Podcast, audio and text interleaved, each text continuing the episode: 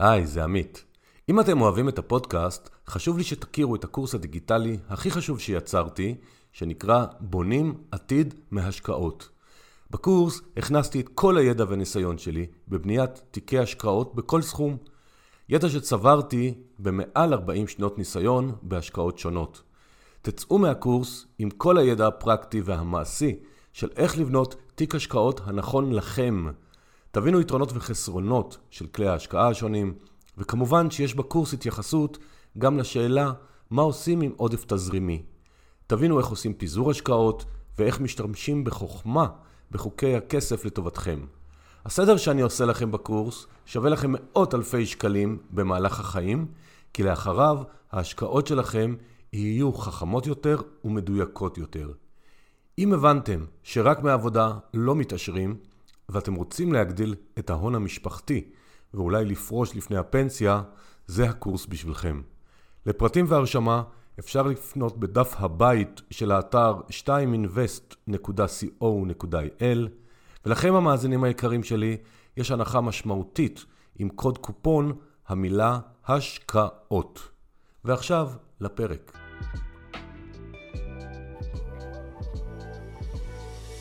שלום לכולם, אני עמית אשת, תודה שהצטרפתם אלינו לפרק 90 בפודקאסט כסף והשקעות, והפעם נדבר על השקעות בשוק ההון, מזמן לא היה פרק בנושא עם רונן מרגוליס.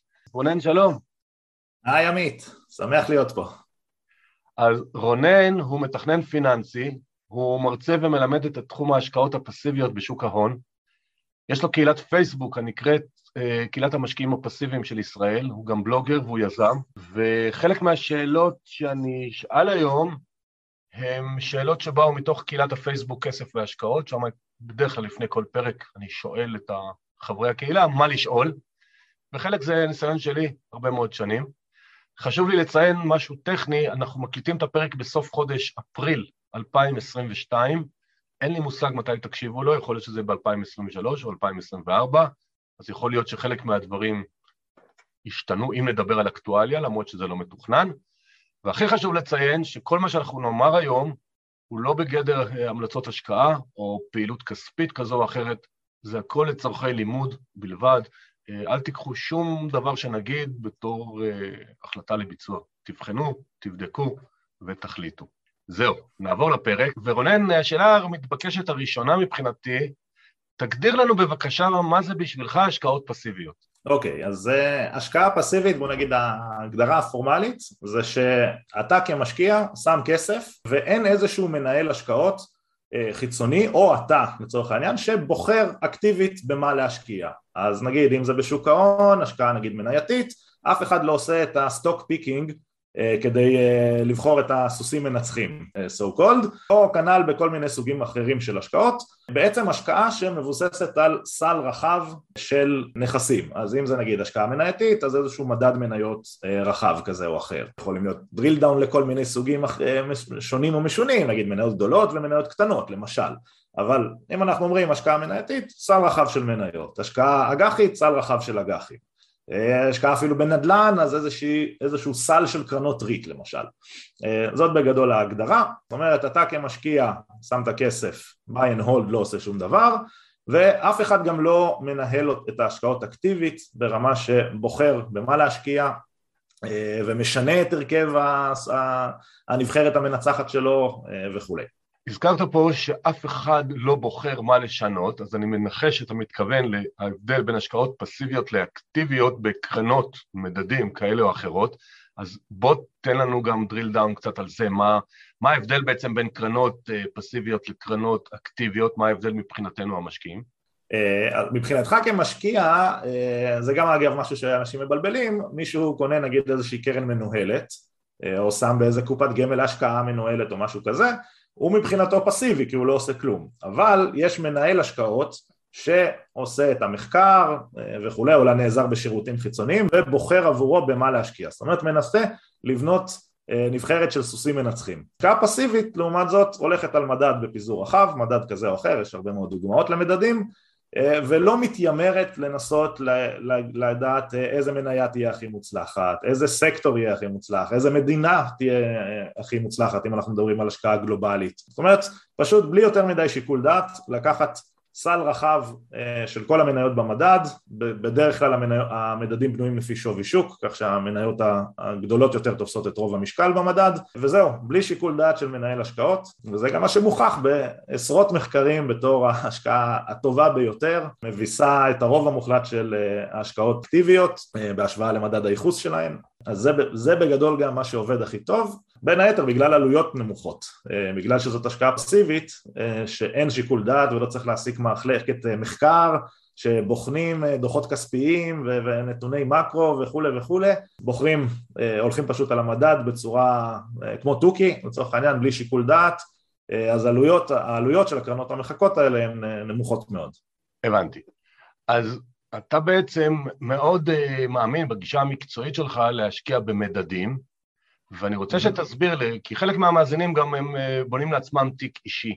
אז mm-hmm. למה בעצם אתה נגד המשקיעים האלה בקונספט שבוחרים לעצמם באיזה מניות להשקיע או לגרות חוב, לא משנה, ניירות ערך, ולא במדדים? זאת אומרת, מה okay. אוקיי. הנגד בזה, או שזה אולי לא נגד גורף, אלא רק לחלק, אז תסביר לנו. אה, אז אוקיי, אפשר להסתכל על זה ככה בשני היבטים, אחד, מה הנתונים מראים, המחקרים, על מנהלי השקעות מקצועיים. עכשיו, אז על מנהלי השקעות מקצועיים, בוא נגיד יש איזה שלוש אה, סיבות מרכזיות למה מנהלי השקעות מקצועיים לא מצליחים להכות את המדדים.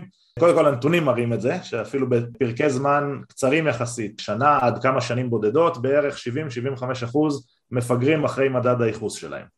עכשיו, אם אנחנו ניקח פרקי זמן קצת יותר ארוכים, 10, 15, 20 שנה, אז כבר עוד יותר מפגרים אחרי המדדים, וגם אם ניקח את מה שנקרא הטיית השרידות, שזה אומר יש הרבה קרנות שמונפקות, נגיד הרבה פעמים גוף מסוים מנפיק שתי קרנות זהות, אוקיי? שתי קרנות מניות ארה"ב, שתי קרנות מניות אה, אירופה, שווקים מתפתחים, ווטאבר, אה, וממנים מנהל השקעות לכל אחת מהקרנות, נותנים להם לרוץ נגיד שנתיים, ואחרי שנתיים מה עושים? לוקחים את הקרן הפחות מוצלחת וממזגים אותה לקרן השנייה היותר מוצלחת.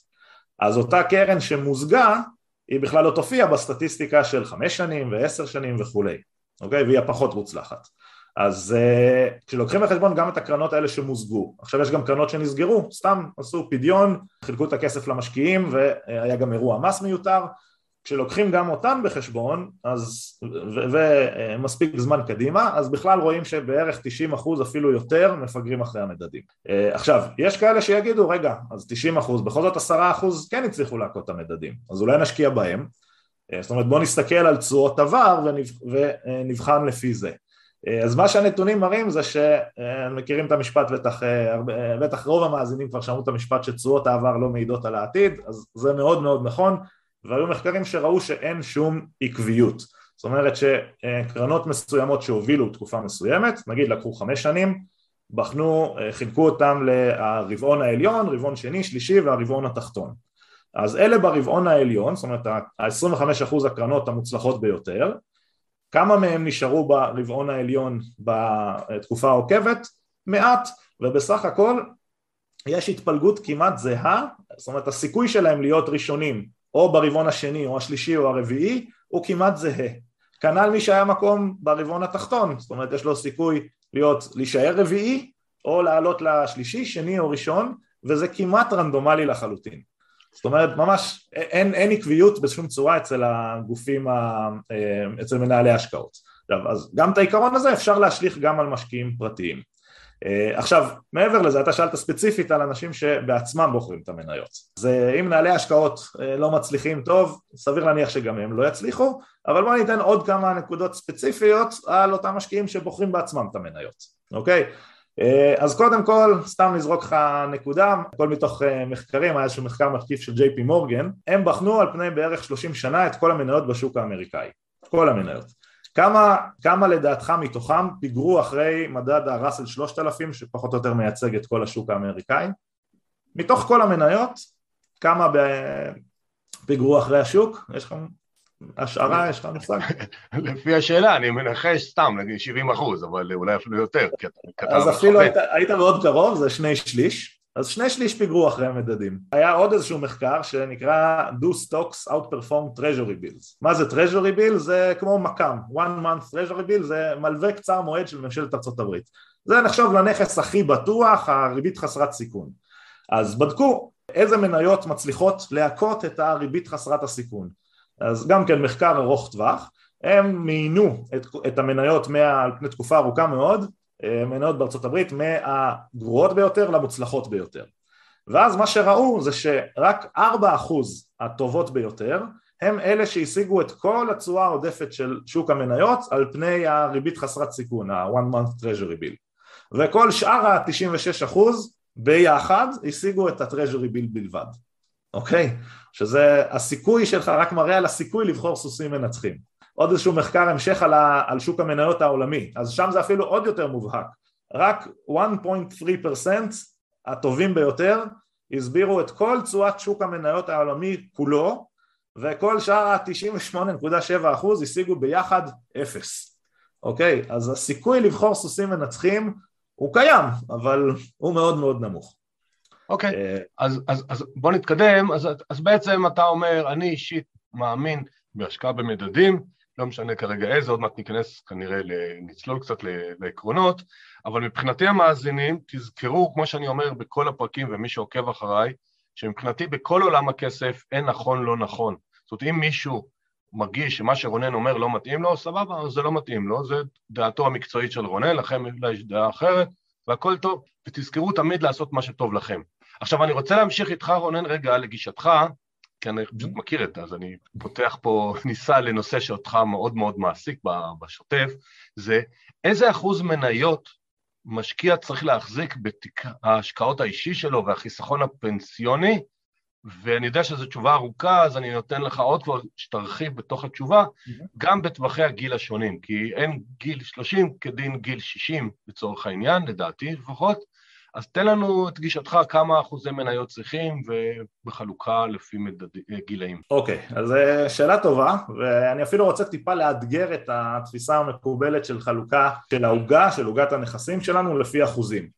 אז אה, יש אולי כללי אצבע כאלה שנגיד צעיר בן 30 ישים 70 אחוז בין מניות ו-30 אחוז באג"חים או איזשהו אפיק סולידי אחר אה, ובן אדם בן 70 יעשה את ההפך אוקיי? אז זה איזשהו כלל אצבע שהוא אולי נכון פחות או יותר לפנסיה, אולי, אה, גם זה לא, לדעתי לא הכי מדויק, אבל בגדול אני בגישה קצת אחרת. אני רוצה קודם כל לבחון את היעדים והמטרות של המשקיע ו, ובהתאם לזה לקבוע את התמהיל. עכשיו, בעצם בשביל הדבר הזה אני בעצם מגדיר ארבע קטגוריות שונות, אוקיי? הראשונה זה כרית ביטחון, זה כסף שצריך להחזיק אותו שהוא יהיה נזיל ולא יהיה באפיק יותר מדי מסוכן על כל צרה שלא תבוא, כן, פיטורים או לא יודע, איזה טיפול יקר במוסך או טיפול שיניים, whatever. איזושהי כרית ביטחון, מקובל להגדיר משהו כמו שלושה עד שישה חודשי מחיה, שימו לב זה ההוצאות ולא ההכנסות, מי שמרוויח חמישים אלף ומוציא עשר אלף אז יעשה שלוש עד שש כפול עשר אלף ולא כפול חמישים. אז זה כרית ביטחון, שמנו משהו סולידי בצד שנהיה שקטים, אוקיי? Uh, מעבר לזה, יעדים ספציפיים לטווחים ככה קצרים בינוניים, אוקיי? נגיד, אני רוצה לקנות דירה עוד שנתיים, אני צריך הון עצמי לדירה, את הכסף הזה uh, לעוד שנתיים כנראה שלא כדאי להשקיע במניות. זאת אומרת, זה בעצם כסף שלא אכפת לי להתפשר על התשואה שלו, אוקיי? שישיג תשואה נמוכה, אבל העיקר שלא ירד בחדות. זאת אומרת שבדיוק ברגע שאני רוצה לחתום אה, אה, הסכם רכישת דירה, פתאום הופ, ירד לי 40 אחוז, אין לי הון עצמי. אז זה משהו, אה, יעדים כאלה, זה יכול להיות גם שיפוץ בדירה, מתנת חתונה לילדים, בת מצווה עם עומר אדם, whatever. זה יעדים ספציפיים. אותם נשים באפיקים יותר סולידיים. מעבר לזה, יש כספים לפרישה, אוקיי? זה יכול להיות פנסיה שלנו, זה יכול להיות גם כספים אחרים אם אנחנו בונים על פרישה מוקדמת אה, או שיש לנו פנסיה יחסית נמוכה, אבל נכסים אחרים שישמשו אותנו לפרישה, ושם באמת אפשר לעשות בכספים לפרישה האלה, אפשר לעשות איזשהו איזון באחוזים בין מניות לאפיקים יותר סולידיים, ויש את כל היתר, ההון החופשי, הכספים אה, במרכאות עודפים. אז אני חוזר על הקטגוריות, יש לנו כרית ביטחון, יש לנו אה, יעדים ספציפיים, כספים ליעדים ספציפיים לטווח קצר בינוני, יש כספים לפרישה, יש לנו עודפים, עודפים, הון חופשי, כסף שאין לנו, ישבנו, חשבנו, גירדנו בפדחת, לא מצאנו לו איזשהו שימוש, לכמה שנים הקרובות, אה, נגיד עשור וצפונה לפחות, אין לנו בעיה לנעול אותו. ברגע שלוקחים את כל הקטגוריות האלה ביחד, וישבנו וחשבנו והתייעצנו עם הבני זוג שלנו וכולי, בעצם מה שאפשר לעשות זה דבר כזה, להגדיר סכום כסף שמתאים לנו ככרית ביטחון, הוא יהיה סולידי, להגדיר סכומי כסף לאותם יעדים לטווח קצר בינוני, אם בכלל יש, יכול להיות שאין, זה גם בסדר, ואלה, הקטגוריה הראשונה והשנייה, הם יהיו באפיקים סולידיים. ואז כל היתר, אוקיי, יכול ללכת למניות. אוקיי, זה, ההון החופשי שלנו יכול ללכת למניות. אה, גם כספים לפרישה אה, עבור צעירים, עדיף, עדיף כמובן כמה שיותר חשיפה מנייתית גבוהה, ולקראת המועד הפרישה להתחיל להקטין חשיפה מנייתית ולהגיע לאיזשהו אה, תיק מאוזן כזה או אחר. אז זה נכון לפנסיה או לכספים אחרים שאנחנו מתכננים שישמשו אותנו לפרישה. אמ, ואז בעצם מה שיוצא אתה מגדיר סכומים אבסולוטיים לקטגוריית ראשונה שנייה שזה הסולידי, היתר מנייתי אה, ובעצם היתר זה לא באמת מעניין אותי אם זה 95% אה, מניות או אולי רק 40% כי רוב הכסף הולך אה, ל, ליעדים ספציפיים ולכרית ביטחון, אוקיי? אז, אז בעצם הגיל הוא לא הפקטור היחיד, כל אחד עם המטרות שלו ולא יודע, זוג צעיר שרוצה לשים את רוב הכסף לדירה, עדיף שיהיה אחד בחשיפה מנייתית מאוד נמוכה. אם רוצים לחסוך כספים לטווח ארוך ואין בהם צורך מי יודע אה, מוגדר היטב, אז אה, אין בעיה לשים את כולם אפילו אה, במניות. אז בסדר, הרציונל ברור? ברור. אמרת שכספים של כרית ביטחון או יעדים ספציפיים, שזה טווחים יותר קצרים, אתה מוכן לוותר על תשואה, בגלל שאתה לא רוצה תנודתיות גבוהה. נשאלת השאלה, איזה אפיקים כן היית חושב שיכולים להתאים להשקיע את הכסף? זאת אומרת, יש את האפשרות של עו"ש, ואינפלציה כיום מתחילה לעלות, והשאלה הבאה תהיה סביב האינפלציה, אז כנראה שבעו"ש סכומים של מאות אלפי שקלים זה לדעתי פחות טוב, אז mm-hmm. איזה אפיקים אתה רואה שהם יכולים לשרת אותנו ביעדי תשואה נמוכים יותר לטווחים קצרים יותר? אוקיי, אז אה, קודם כל האפיק הקלאסי ושוק ההון השכיר זה האג"חים.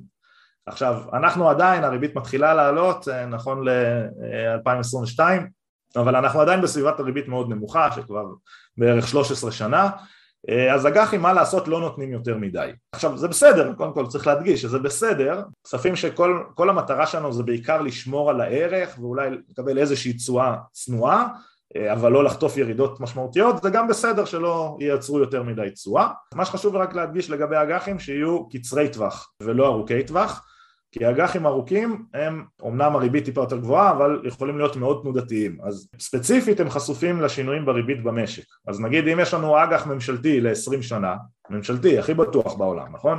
אז זהו שלא בהכרח כי אם זה אג"ח ל-20 שנה ואני לא מתכוון להחזיק אותו 20 שנה אלא 3 שנים נגיד והריבית במשק תעלה בשני אחוז, אז בגדול על כל אחוז של עלייה של הריבית במשק המחיר של האג"ח בבורסה יורד באותו אחוז כפול המח"מ שלו, כפול משך השנים. אז נגיד אג"ח ל-20 שנה, אם הריבית במשק תעלה נגיד בהדרגה בשני אחוז, אז הוא ירד פחות או יותר ב-40 אחוז, שזה תכלס כמו משבר חריף בשוק המניות. אג"חים ארוכים עבור יעדים לטווח קצר לא כל כך uh, מתאים, עדיף אג"חים קצרים יותר, וכמובן שיהיו אג"חים אה, טובים ואמינים, שזה אומר או ממשלתי או קונצרני, עכשיו קונצרני אנשים מתייחסים לאג"חים לפעמים כקונצרנים כסכנה אחת גדולה, אבל יש קונצרני ויש קונצרני, נגיד אה, קונצרני כמו בנק הפועלים למשל, הוא בטוח ברמת העמידה בהתחייבות שלו בערך כמו ממשלת ישראל, ואפילו המרווח תשואות מול אג"ח ממשלתי מקביל הוא יהיה מאוד נמוך.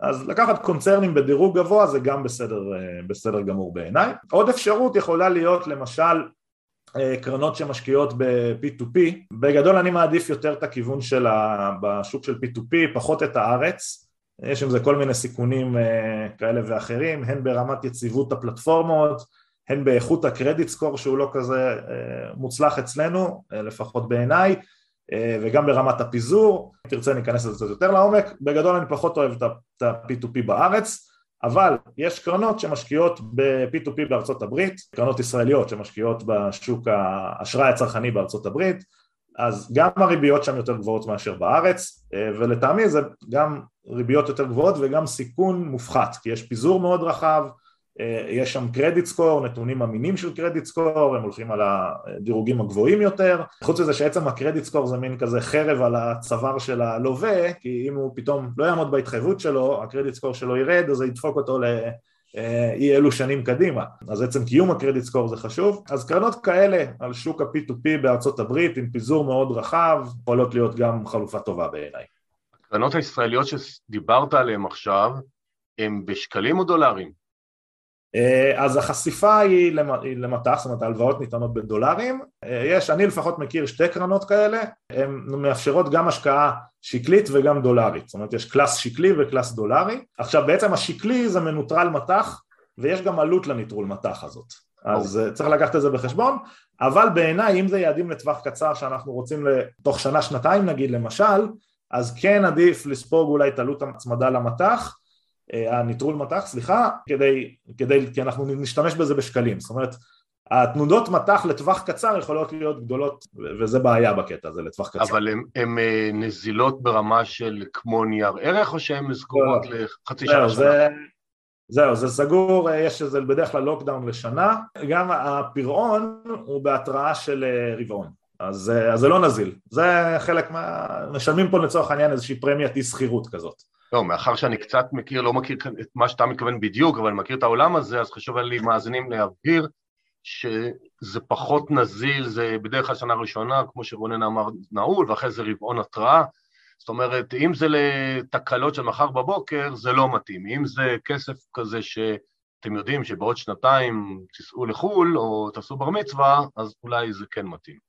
יופי. בדיוק, בוא... בדיוק, אם נקשר את זה למה שאמרתי קודם על הקטגוריות, אז כרית ביטחון זה לא מתאים, זה לא נזיל, אה, יעד ספציפי, נגיד הון עצמי לדירה עוד שנתיים, יכול מאוד להתאים. בוא נתקדם רגע, אנחנו עוד פעם, אני מזכיר למאזינים, אה, לשמחתי מקשיבים גם שנים אחרי, אז אני לא יודע מתי תקשיבו, אנחנו בסוף אפריל 2022, אה, הריביות כמו שהזכרנו מתחילות לעלות, אינפלציה בעולם מתחילה להיות, עוד לא ברור אם היא זמנית או קבועה, ורונן, הרבה משקיעים מאוד מוטרדים מזה. האם היית משנה את ההמלצות שלך בגלל התקופתיות הזאת, או אותו המלצות אה, דרך השקעות במטח, או אה, מניות, או ארבע קטגוריות, אתה אדיש אם זו תקופת אינפלציונית או לא אינפלציונית וריביות זזות?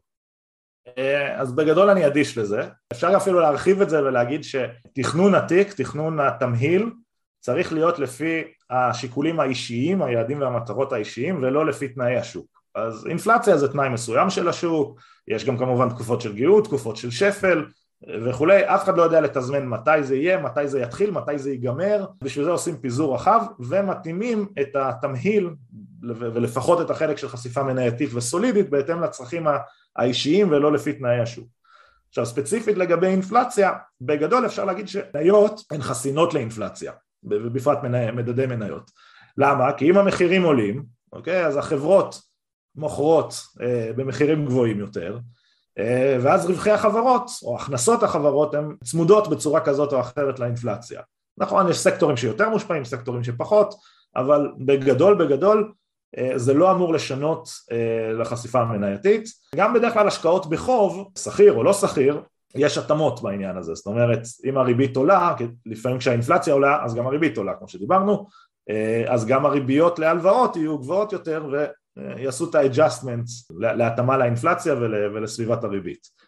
אז בגדול אני די אדיש לעניין הזה. אה, מאזינים מבחינתי, אה, אנחנו אחרי, כמו שרונן הזכיר, אנחנו עכשיו נמצאים אחרי הרבה מאוד שנות אה, ריביות מאוד נמוכות, ומי שמשקיע שכן רוצה לעקוב, אז כשהריביות ימשיכו לעלות, אז כמו שקודם רונן הסביר, האג"חים כיום הם לא פתרון מספיק טוב בדרך כלל, אבל פתאום יחזרו כנראה להנפיק אג"חים צמודים, ואולי יהיה גם תשואות יותר טובות, כי בעבר זה היה אחלה פתרון, אני מדבר איתכם עד שנת 2008-2009, אז אה, יכול להיות שזה יחזור, אז פשוט תלמדו, תעקבו אחרי זה. רונן, אני פשוט עוקב לפעמים גם אחרי פוסטים, וגם דיברנו קצת וזה, אני יודע שיש לך בטן מלאה ברמה כזו או אחרת, תגדיר איזה רמה, על הגופים המוסדיים, וכמה הם לא תמיד דווקא כמו שהם אה, מנסים לצייר את עצמם.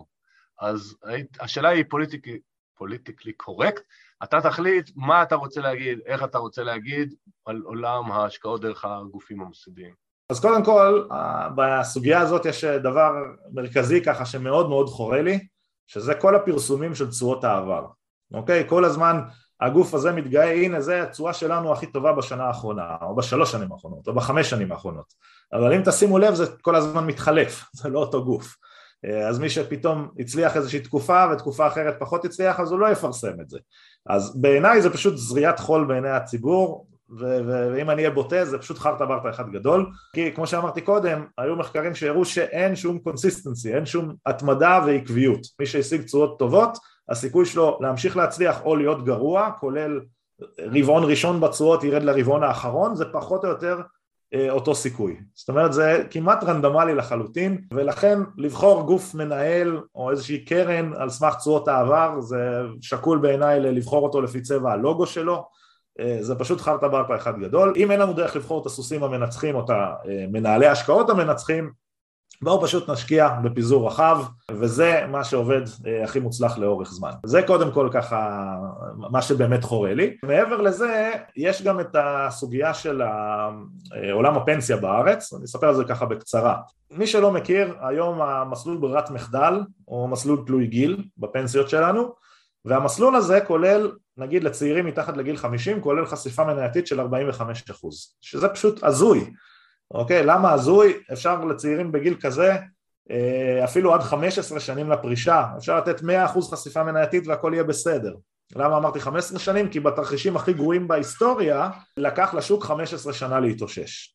אוקיי? אז נגיד מישהו מתכנן לפרוש בגיל 67, עד גיל 52 יכול להיות 100% מניות, הכל יהיה בסדר, ואז להתחיל להפחית.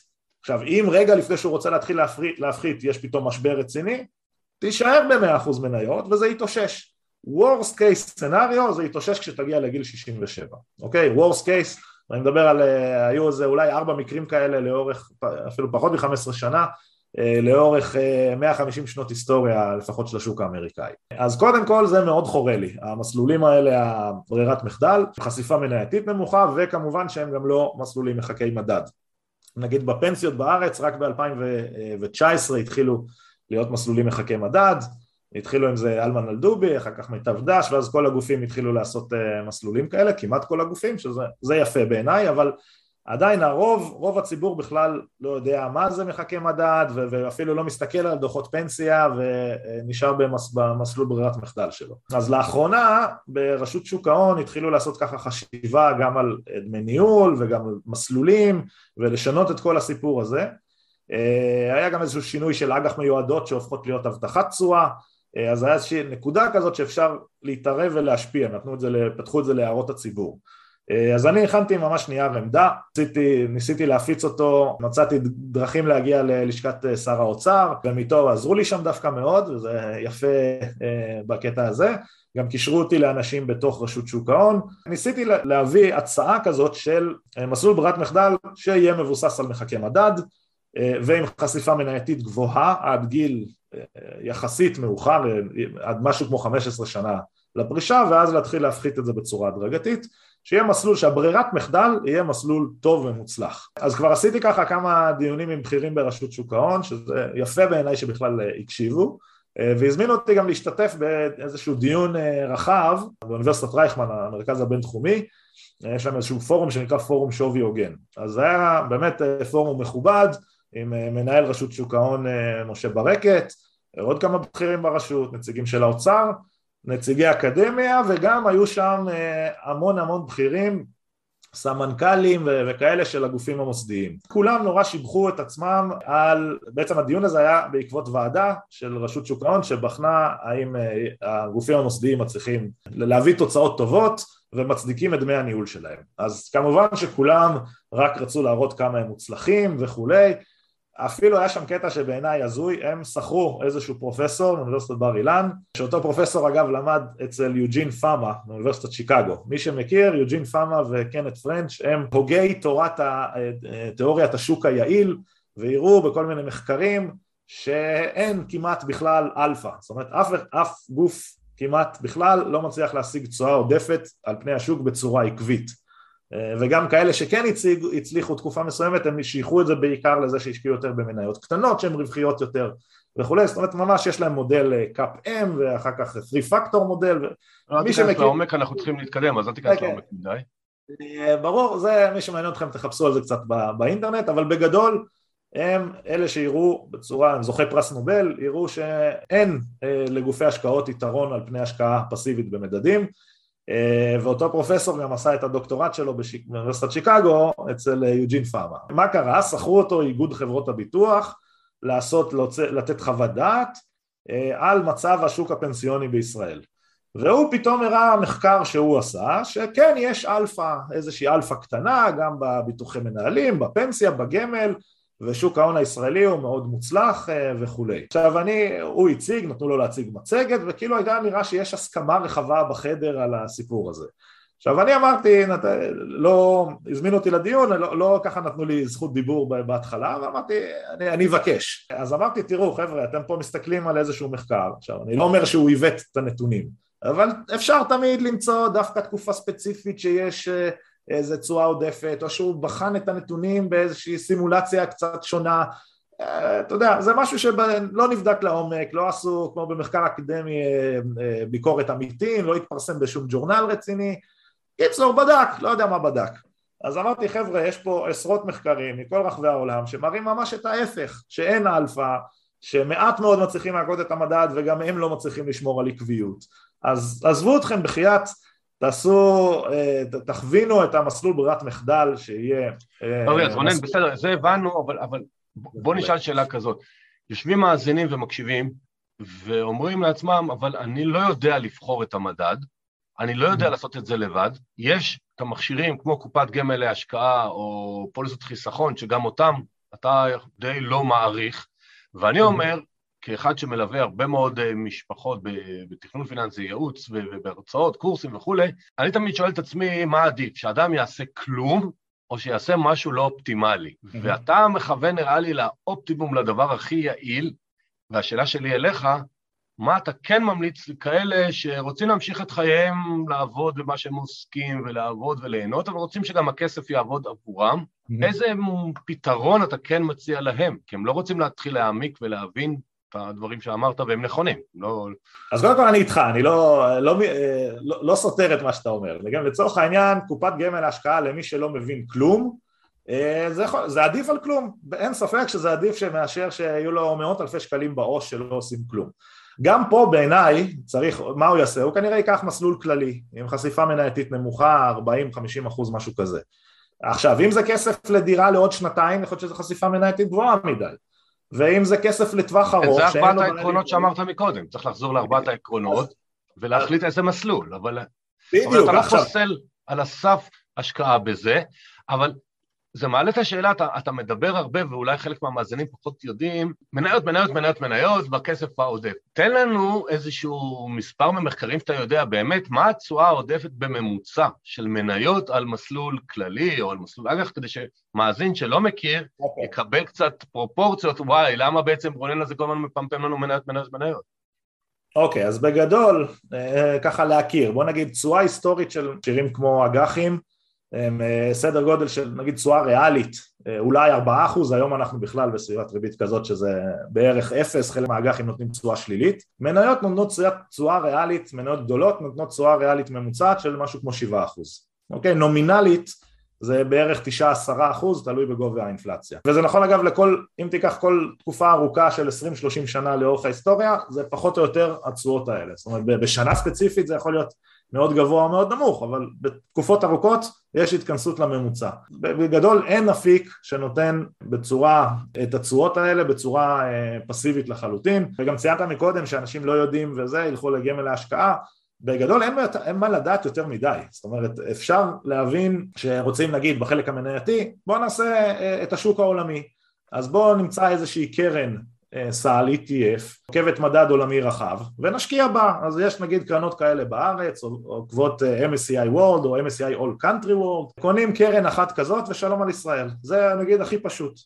גם את זה אפשר קצת, עוד קצת לשכלל וגם לא בתחכום יתר, כן? להקצות איזשהו פלח למניות קטנות שהן קצת יותר רווחיות אבל אין פה, לצורך העניין אתה יכול לבנות לעצמך תיק ממש פשוט של שתיים, שלוש, ארבע קרנות ואולי אפילו קרן אחת בלבד ושלום על ישראל. אז, אז צריך פשוט פעם אחת, זה כמו, אני מקביל את זה אולי לשיעורי נהיגה, אפילו פחות. אולי כמו אה, תיאוריה, בסדר? צריך ללמוד פעם אחת קצת, ממש, זה לא דוקטורט, זה לא מסובך.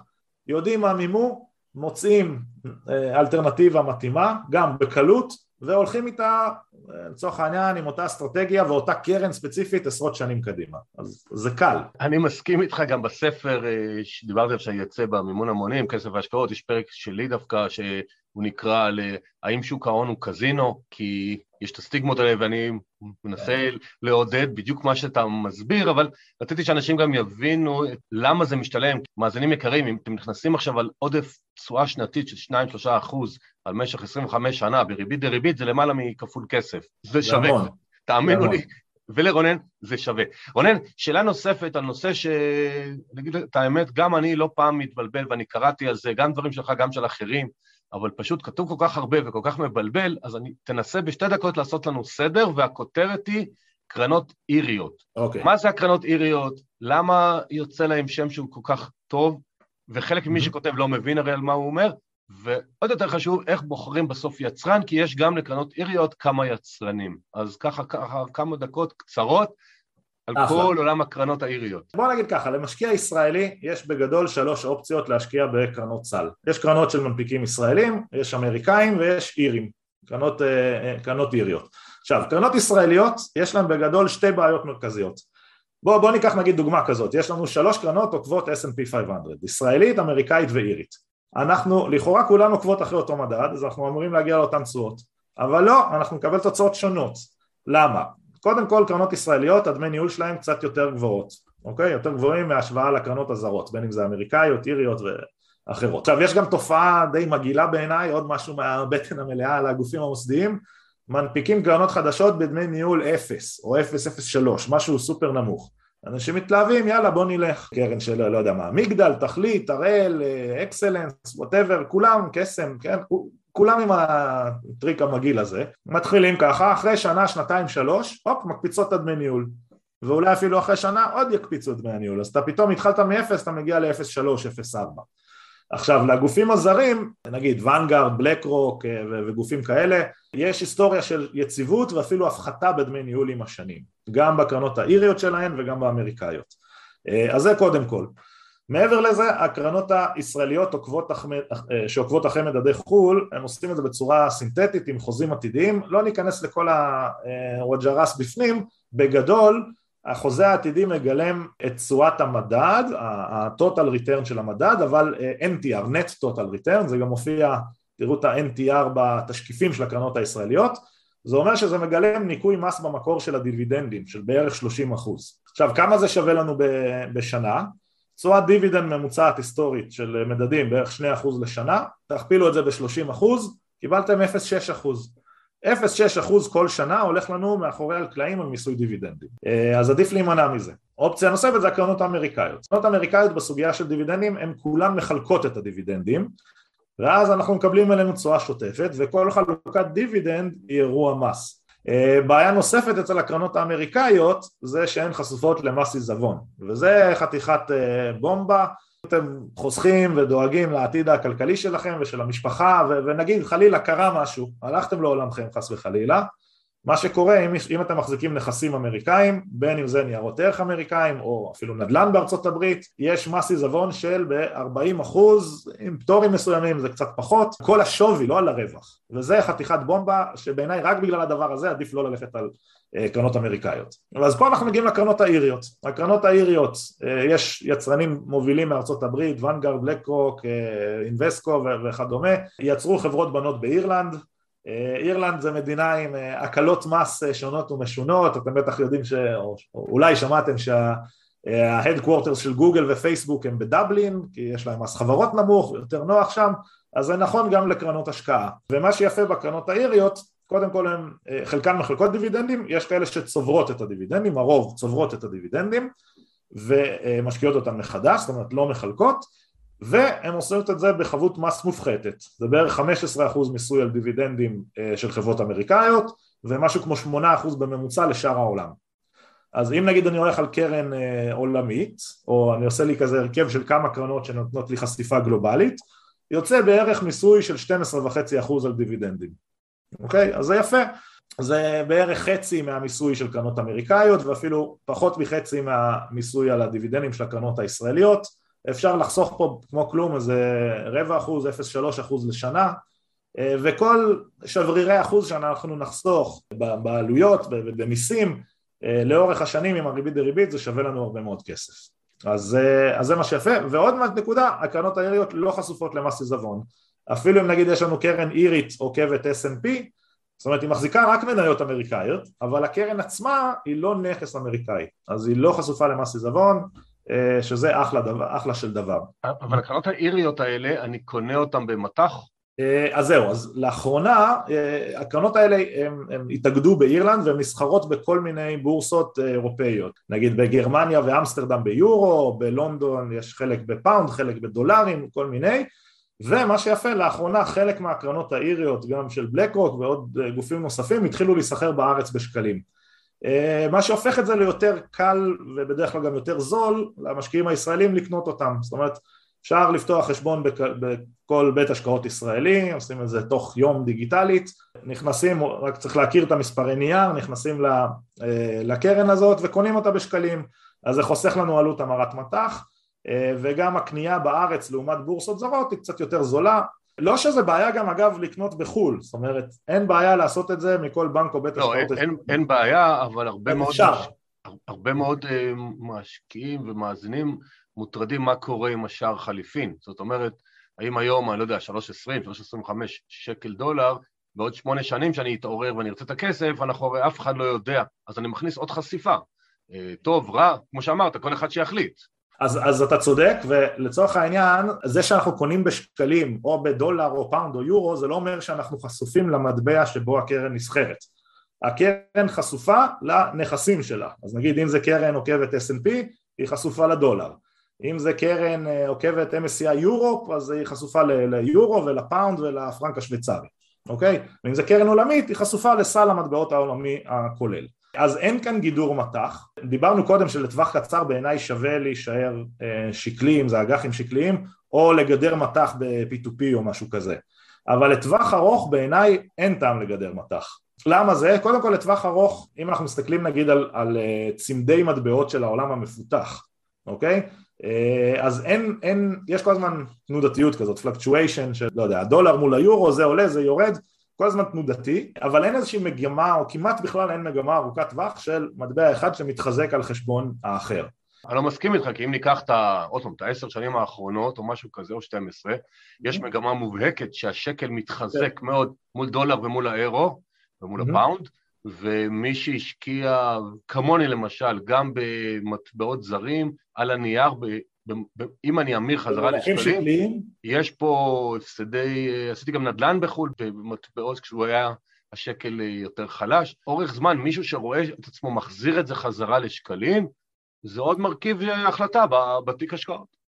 אוקיי, okay, אז אה, קודם כל מה שאמרת לא סותר את מה שאני אמרתי, אז, אה, ואני אסביר גם למה. קודם כל, תיקח נגיד, אמרת כמה, 10-12 שנה, קח תכפיל את זה, קח 25 שנה, היום שער השקל אה, מול הדולר זהה למה שהיה ב-95, אוקיי? זאת אומרת, הייתה ב-95, אה, חצי שני של שנות ה-90, עד 2002-2003 הדולר התחזק ואחר כך התחיל להיחלש. אז, אז זה קודם כל, זה לא שהשקל רק מתחזק. עכשיו מעבר לזה, אנחנו עד לפני כמה שנים היינו נחשבים מדינה מתפתחת ולא מפותחת.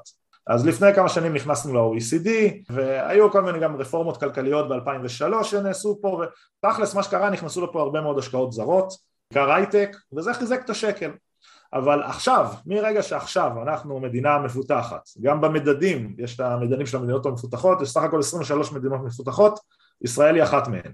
אז מרגע שאנחנו בפנים, וכבר ב-OECD, והשקל כבר התחזק את כל ההתחזקות המסיבית שלו, האם אפשר לצפות שהשקל ימשיך באותה רמת התחזקות? בעיניי לא כל כך סביר. כמו שאמרנו על מניות שלו, אנחנו לא יודעים מה יקרה אז גם במטבע חוץ. טוב, אני רוצה להתקדם קצת, הרבה מאוד משקיעים מחפשים גם לייצר הכנסות מישהו קורא מההשקעות שלהם. בואו נדבר על הרובד, לא ה emergency או הטווח קצר, גם טווחים יותר ארוכים.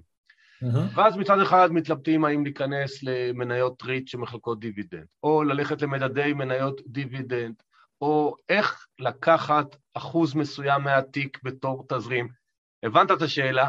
מה כן. דעתך המקצועית בעולם הזה, מי שרוצה גם לייצר מזה איזה שהן הכנסות שוטפות? איך? מה? אוקיי, okay. אז uh, קודם כל, יש פה נקודה שהרבה מאוד משקיעים מפספסים, וזה שדיבידנדים הם חסרי משמעות לחלוטין. אני אחזור על זה שוב, דיבידנדים חסרי משמעות לחלוטין.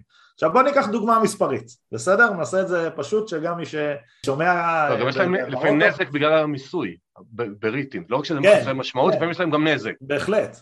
אז, אז בוא ניקח דוגמה הכי פשוטה, בסדר? יש לי 100 אה, מניות או 100 יחידות של איזושהי קרן אה, בשווי 100 אה, סך הכל עשרת אלפים שקל, דולר, whatever, בסדר? 100, 100 יחידות, כל אחת שווה 100 עכשיו אותה קרן חילקה אחוז דיבידנד, בסדר? מה קורה? קיבלתי דיבידנד, אם, אם אני מקבל את הדיבידנדים אליי, אוקיי? אז קיבלתי, כמה זה אחוז מעשרת אלפים? 100 שקל, נכון? קיבלתי 100 שקל cash ומה שקורה, וזה לא, אנשים לא תמיד מודעים, ברגע שמחלקים דיבידנדים מחיר המניה אוטומטית, אוטומטית יורד מיד בשווי הדיבידנד, אוקיי? עכשיו זה גם מאוד הגיוני, כי אם נגיד השוק משערך את החברה במחיר X, בסדר? היה, זה המחיר שהשוק מעריך אותה. והמחיר הזה הוא כולל את כל הנכסים שלה, את הצפי על הרווחיות העתידית שלה, את ה-IP שלה, את הכל, את הכל, את הכל, ואת המזומנים. עכשיו פתאום ירדו, חילקו מזומנים כדיבידנד, באופן הגיוני, נגיד לא קרה שום דבר עם החברה, לא הודיע על שום דבר דרמטי שקרה, יום אחרי, אחרי, פשוט היא חילקה כסף, שווי החברה ירד באותו שיעור, זה מאוד הגיוני וזה מה שקורה טכנית תמיד בבורסה. אז ברגע שזה קרה, היה לי עשרת אלפים שווי מניות, חילקו אחוז, אז קיבלתי אה, 100 שקל קאש, אבל מחיר המניה בבורסה ירד ל-99, אז יש לי עדיין 100 יחידות כפול 99, יש לי כמה? 9,900 שקל כאילו שווי כן. מניות. 9,900 שווי מניות, סליחה על הבלבול, פלוס 100 שקל אה, קאש. זה נשאר 10,000. לא, 100 לפני מס. בדיוק, לפני מס, אבל בוא שנייה נשים את המס לשנייה בצד. עכשיו בוא נראה הפוך, החברה, נגיד החברות חילקו דיבידנדים ואני משקיע בקרן צוברת הקרן לקחה את הדיבידנד, השקיעה אותו מחדש, קנתה עוד מניות או, או לחילופין בוא נגיד לא חילקו שום דיבידנד, נעשה את זה יותר פשוט לא חילקו שום דיבידנד ואני רוצה את האחוז הזה שכאילו היה אמור להיות מחולק כדיבידנד אז מה אני עושה במצב הזה? אני מוכר אחוז מהשווי אז אם יש לי 100 יחידות, אני אמכור יחידה אחת. קיבלתי את, את היחידה, 100 שקל, אוקיי? ונשארו לי 99 יחידות בשווי 100. כמה סך הכל אה, שווי, אה, שווי ההחזקה שלי במניות? 9,900. אז בשני המקרים, עם דיבידנד ובלי דיבידנד, נשאר לנו 9,900 שווי מניות ו-100 שקל cash. אוקיי? אותו דבר. פה יש לי קצת יותר מניות ששוות פחות, פה יש לי קצת פחות מניות ששוות יותר. ובשני המקרים 100 שקל cash. אוקיי? אז בעצם מה שקרה כאן, אני לא באמת חייב את ה... שמישהו ישלם לי כדי לייצר תזרים. אני יכול לייצר תזרים על ידי מכירה יזומה. יש לזה גם יתרון, שזה בדיוק מה שאמרת עמית, על המיסים. כי ברגע שאני מקבל דיבידנד, כמה מתוך הדיבידנד ממוסה? כולו. כל הדיבידנד נחשב כרווח, הוא ממוסה ב-25%. עכשיו, ברגע שאני מוכר יחידות של הקרן, אני ממוסה רק על הרווח. אז נגיד אמרנו, מכרתי יחידה אחת שעלתה 100 שקל. נגיד שלפני כן אה, קניתי אותה ב-90, אוקיי? אז היא עלתה עשרה אחוז, קצת יותר, לא משנה. אז על מה אני ממוסה? נגיד עכשיו היא 100, מכרתי אותה, 90 מתוך המאה זה הקרן, על זה אני לא ממוסה, ורק על 10 אני ממוסה. אז, אז מתוך ה-100 שקל שילמתי 2.5 שקל מס. על הדיבידנד שילמתי 25 שקל מס. זאת אומרת דיבידנדים הם לא יעילים מבחינה מיסויית. בדיבידנד מכריחים אותי לשלם מס ולקבל את הכסף, ואם אני לא, לא רוצה, רוצה שערך השווי מניות שלי, השווי תיק שלי יגדל, אז זה לא בשליטתי, אני כאילו מאבד פה שליטה. בדיוק, בדיוק. עכשיו, תכלס, אם מסתכלים על זה, הרוב המוחלט של המשקיעים לא צריכים את התזרים הזה. אנשים כל הזמן אומרים בואו בוא ננסה לייצר מקורות הכנסה וזה טוב אולי בעולם העסקים והיזמות וזה סבבה ובאופן כללי זה טוב לייצר מקורות הכנסה אבל אני מדבר ספציפית על הכנסה מההשקעות שלי. רוב האנשים, הרוב המוחלט של הציבור העובדים לא צריך הכנסה שוטפת בשאיפה אנחנו מכניסים כל חודש יוצר, יותר ממה שאנחנו מכניס, מוציאים אז יש לנו דלתא חיובית והדלתא החיובית הזאת יכולה להיכנס להשקעות בסדר? אז אנחנו יכולים כל הזמן להכניס עוד להשקעות בשביל מה בכלל לקבל תזרים אלינו. אין בזה צורך וזה לא יעיל מיסויית וזה כל הזמן פוגע בנו. כסף הזה כי אם הוא היה נשאר מושקע אותו חלק שהיה מחויב במס היה יכול להישאר מושקע ולהמשיך לייצר תשואה עם ריבית דריבית. זה אומנם, זה אומנם דחיית מס אבל דחיית מס מגדילה את התשואה. זה מאוד חשוב להבין כי אותו חלק שעכשיו ויתרנו עליו הוא יכל להישאר מושקע ו, ולהגדיל לנו את התשואה ובהמשך כשנמכור עדיין יישאר לנו יותר דיברת רבות, ש... בוא נדבר על אנשים עד גיל 50 לצורך המשל, שכדאי שיהיה להם תיק 100% מניות, פעם לפי הבחינה של כסף. יש כיום, כיום, שנה, שנתיים האחרונות, טרנד מאוד גדול, הכל S&P 500, כאילו הכי קל, הכי פשוט, תקנו זה. אתה היום במהלך השיחה הזכרת גם את ה-MSC, וורד, ויש, הזכרת מניות קטנות, הזכרת ראסל 3000, בארץ יש את תל אביב 35, תל אביב 60, תל אביב 125 וכולי וכולי, בכל מדינה יש את החלוקה. השאלה היא, לרוב המשקיעים הממוצעים, אין דבר כזה ממוצע, אבל למאזינים שלנו שהם רבים ואנחנו לא יודעים בדיוק מי מקשיב לנו, האם אתה מאמין, חושב שבאמת הטרנד הזה, S&P 500, הכי פשוט, מייצג את כלכלת ארה"ב, העולם, זה הנכון, או איזושהי חלוקה גם בתוך המדדים, השלושה ארבעה מדדים שנבחר לתיק שלנו. אוקיי, okay, אז קודם כל אה, חשוב להגיד, שה, להגיד שה-S&P 500 בסך הכל זה פיזור טוב, הוא מייצג את רוב השוק האמריקאי, בערך 80 אחוז, אה, זה לא רע, וגם הרבה מהחברות האלה הן חברות גלובליות, זאת אומרת יש להן מכירות ופעילות בכל רחבי העולם או, או בחלק ממנו, אה, ככה שזה לא רע, בסדר? ו-anyway הוא תופס בערך 50 אחוז מתיק השוק העולמי.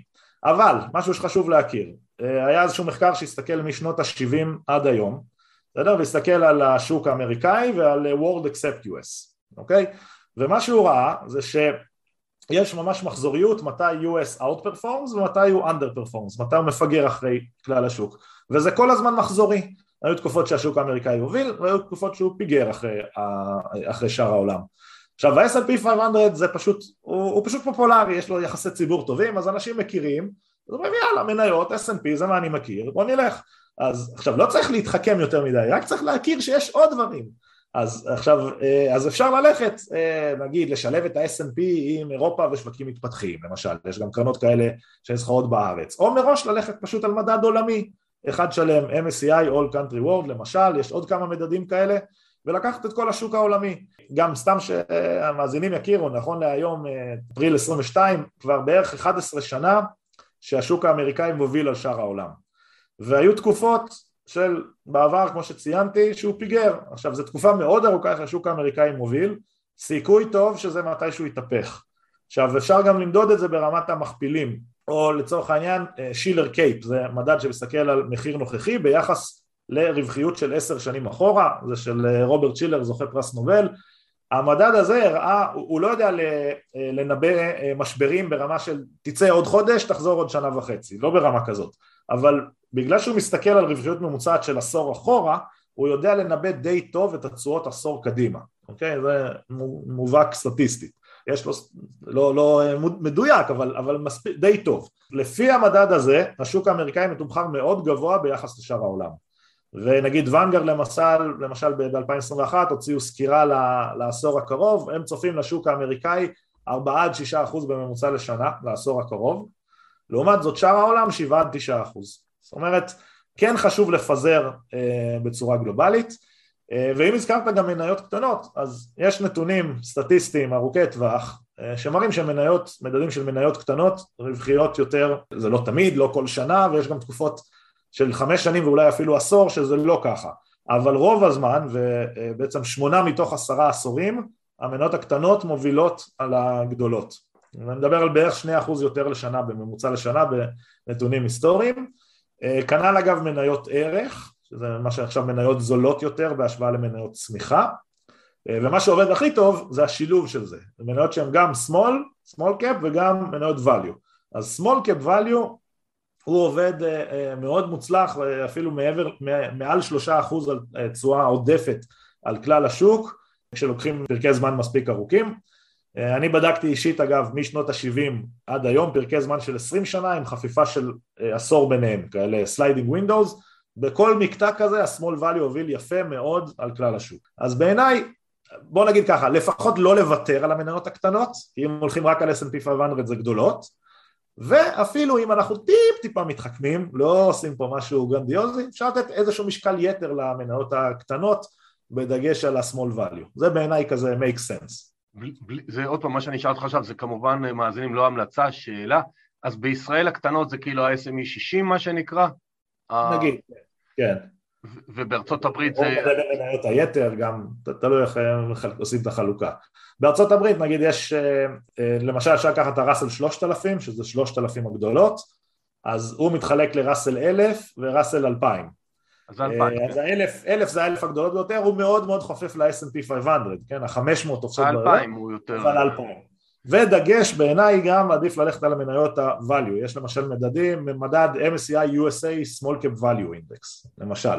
יש גם קרנות איריות שעוקבות אחרי זה, ואפילו small value באירופה שגם הוא מאוד מוצלח. בעיניי לתת איזשהו סגמנט מתוך החלק המנייתי ל-small בדגש על small value זה אחלה, זה make sense, זה מבוסס על נתונים סטטיסטיים ועל מחקרים, זה, זה לא סתם הימור. סיפרתי לך בתחקיר שלנו לשיחה שבשנת 1989, כשהגשתי פרויקט סיום, שהוכחתי את מה שאמרת עכשיו, אז המרצה שלי נתן לי ציון נמוך, היה בטוח שהעתקתי את זה, היה בטוח שזה לא נכון, כי זה לא נראה הגיוני, זה סתר אז את כל ה... תיאוריות, ואני באמת בתמימות באתי ובדקתי את זה סתם, כי סקרן אותי, זה היה משעשע.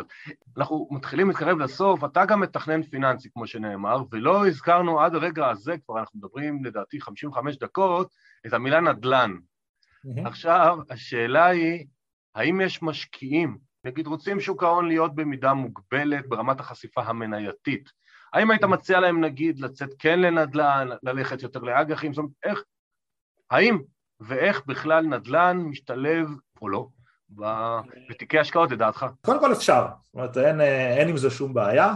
נדל"ן עקרונית הוא נמצא איפשהו בין מניות לאג"חים, ברמת, גם ברמת התשואות וגם ברמת הסיכון, אוקיי? עכשיו אנשים חושבים, יש איזושהי תפיסה לפעמים מוטעית, מוטעית אגב לכל דבר, מסתכלים נגיד על העשר שנים האחרונות, בעשר שנים האחרונות, אפילו שלוש עשרה שנה האחרונות, הכל טס למעלה, אז אם אני מסתכל על זה אני יכול להגיד מניות עושות 14% אז לא, מניות לא עושות 14%, עושות 9-10% כי צריך לקחת ממוצע כולל התקופות הגרועות. אה, וגם נדל"ן, אז נדל"ן בפרט בישראל, גם בחו"ל, אבל בישראל ב-12 שנה האחרונות טס למעלה. אבל היו תקופות שהוא גם חטף. נגיד למשל אפילו בוא נסתכל היה איזושהי כתבה של השמאי לשכת המקרקעין או לא, לא זוכר מה. הוא הסתכל מקום המדינה מ-48 עד 2018 70 שנה אה, על שוק הנדל"ן בישראל. אה, ומה שהוא ראה נגיד בין, 90, בין סליחה 2008 ל-2018 השוק עלה בטירוף. אבל בין 98 ל-2008 השוק ירד.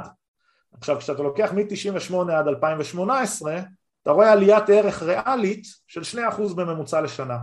בסדר? אז תמיד כדאי בכל אפיק השקעה להרחיב את היריעה, להסתכל על פרקי זמן ארוכים לפחות של 20 שנה אוקיי? והשני אחוז ריאלי הזה זה, אותו, זה אותה תשואה מקום המדינה, אוקיי? אגב בין 68 ל-78 היה צניחה של יותר מ-70 אחוז במחירי הנדל"ן בישראל, בסדר? סתם להכיר שזה, שזה גם יכול לקרות. אה, אז, אז נדל"ן הוא איפשהו בסיכון ובתשואה בין מניות לבין אה, אג"חים, יותר קרוב למניות ובהחלט הגיוני לשלב חלק מהתיק אה, בנדל"ן, זה לא, אין עם זה בעיה.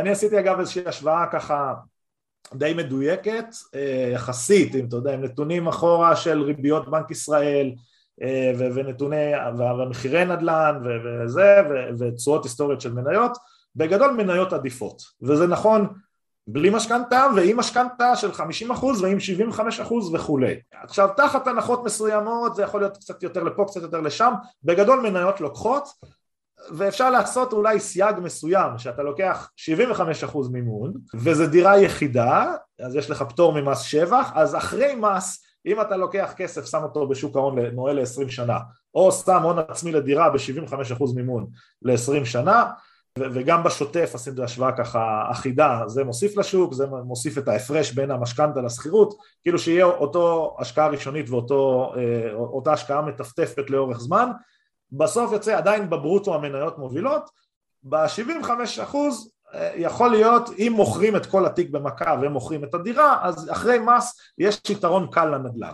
בדיקה אה, דומה, אני חושב ש, ש, שהשאלה היא פה עם איזה הון עצמי אתה מתחיל. כשאתה מתחיל עם הון עצמי גדול, 100% מסכים איתך. כשאתה מתחיל עם הון עצמי קטן, מה שקורה להרבה זוגות צעירים, שם המובהקות היא כבר uh, יורדת, כי עד שאתה צובר את הריבית דריבית ואת העליית ערך בשוק ההון, זה לפעמים הנדל"ן יכול להשיג, אבל עזוב, לא חשוב. אה, שאלה לפני האחרונה... נקודה דווקא מעניינת בסוגיה הזאת, אה, אה, שבעצם גם כדי להגיע להון העצמי לדירה, אתה צריך כמה מאות אלפים. עד שמגיעים לזה, זה גם סוגיה, כי אם אתה אומר, אוקיי, אני אשים את זה במניות, אין לי בעיה, בינתיים אתה צובר תשואה לכסף הזה. אם אתה אומר, רגע, רגע, אני רוצה עוד כמה שנים להגיע לדירה, בוא נשים את זה בינתיים במשהו סולידי, אז אתה יודע, אז אה, זה גם קצת אה, אה, מטה את ה... נותן איזה יתרון קל למניות בקטע הזה. בשביל זה אנחנו עושים את הפודקאסט כסף והשקעות, שאנשים יבינו שזה חביב, נחמד, אבל צריך לחשוב. אין פה פתרון חד-חד ערכי. אז שאלה לפני האחרונה, אתה מלמד גם קורסים של השקעות בשוק ההון. המאזינים, אני תכף אתן לכם, רונן מציע לכם איזושהי הנחה, מי שיבחר. השאלה שנשאלתי גם לא פעם, וגם דרך הקהילה שאלו, עד כמה זה חשוב למשקיע ללמוד ולהבין לקרוא דוחות כספיים, או שלשיטתך, שדרך מדדים אז זה פחות אה, רלוונטי, זה פחות אה, נחוץ בעצם ממש לקרוא ולהבין את הדוחות. אה, אז מי שמשקיע במדדים הוא פסיבי לחלוטין, הוא לא צריך בכלל לפתוח בחייו פעם אחת דוח כספי של חברה, תכלס גם אם הוא יפתח כנראה שהוא ויבנה תיק ויאזן אותו לאורך זמן וכולי וישנה אותו כנראה שהוא גם בסוף יפגר אחרי המדדים עזוב את זה גם שהוא כל פעם מוכר וזה משלם מיסים ועמלות וכולי שעוד יותר מקשה עליו.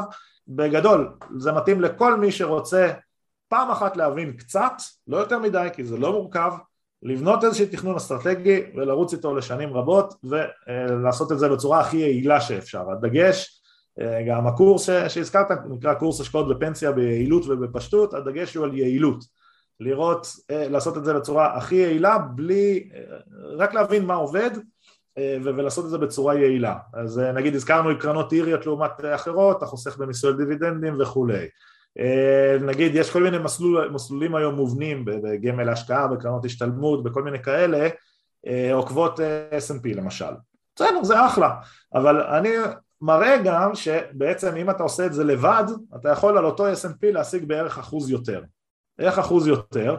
הזכרנו מיסוי על, על דיבידנדים, אתה חוסך פה איזה רבע אחוז. עוד משהו שלא הרבה מכירים, בכל הקופות המנוהלות, קרנות השתלמות, גמל, גמל השקעה, you name it, יש בערך בין חמישה לעשרה אחוז מהכסף שפשוט יושב במזומן ולא מושקע. אוקיי? קח איזה שמונה אחוז על תשואה של עשרה אחוז, יש לך פה 0.8 פיגור בתשואה כל שנה, זה מטורף. אז זה פלוס מיסוי דיבידנדים, פלוס נגיד בדרך כלל דמי ניהול קצת יותר גבוהים אם משווים לניהול אישי, תיק פרטי שבכלל אין, אין, אין דמי ניהול, אתה מגיע, אתה יכול להגיע פה לאחוז, איפשהו בין חצי לאחוז לאחוז פער על אותו מדד בדיוק, אז בגדול מי שקצת, קצת, לא יותר מדי, מחליט יאללה בוא נעשה את זה פעם אחת ולתמיד נבין איך לעשות את זה הכי יעיל אז רק צריך להכיר את זה ואז ליישם. והיישום הוא באמת פשוט. אה, אז, אז מאזינים יקרים, אה, בתיאור הפרק יש לכם לינק לקורס שרונן הזכיר שהוא מלמד, קוד קופון כסף והשקעות ייתן לכם הנחה של 20 אחוז. אה, רונן גם מציע לכם, אם תרצו לבחור תכנון פיננסי, תוכלו לקבל פטור ממע"מ, אם תגידו גם שהגעתם דרך הפודקאסט כסף והשקעות, אז הוא ייתן לכם. אז רונן, הגענו לסוף, כל אה, מרואיין בסוף אני מבקש שלושה טיפים לחיים פרקטיים, יכול להיות שקשור לכסף, יכול להיות לאמונות שאתה מאמין בהן בחיים כבן אדם בוגר, יכול להיות שדיברנו על זה, יכול להיות שלא דיברנו על זה. תן לנו שלושה דברים שכל מאזין יוצא מהם ואומר וואלה. אוקיי, okay, אז קודם כל הדבר המרכזי זה שאתם, חשוב מאוד שתיקחו אחריות על העתיד הפיננסי שלכם, בסדר?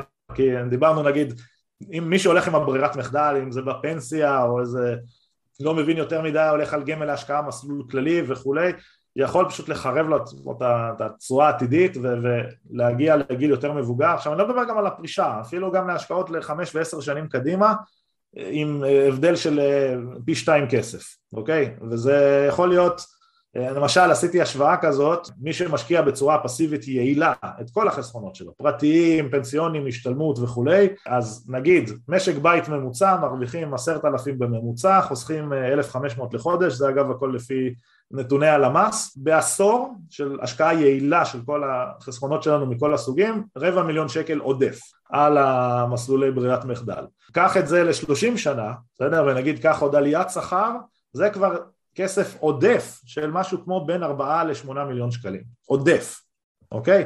זה המון כסף, מה שיהיה לכם לטווח הארוך, אה, אז רק צריך להבין ש, שזה לא מורכב, להכיר את העקרונות ולבנות תוכנית שתתאים לכם ולהתחיל ליישם אותה בצורה הכי פשוטה, אה, בסוף מי שמכיר את זה ובונה לעצמו את התוכנית יכול להתמיד איתה בקלות לאורך זמן.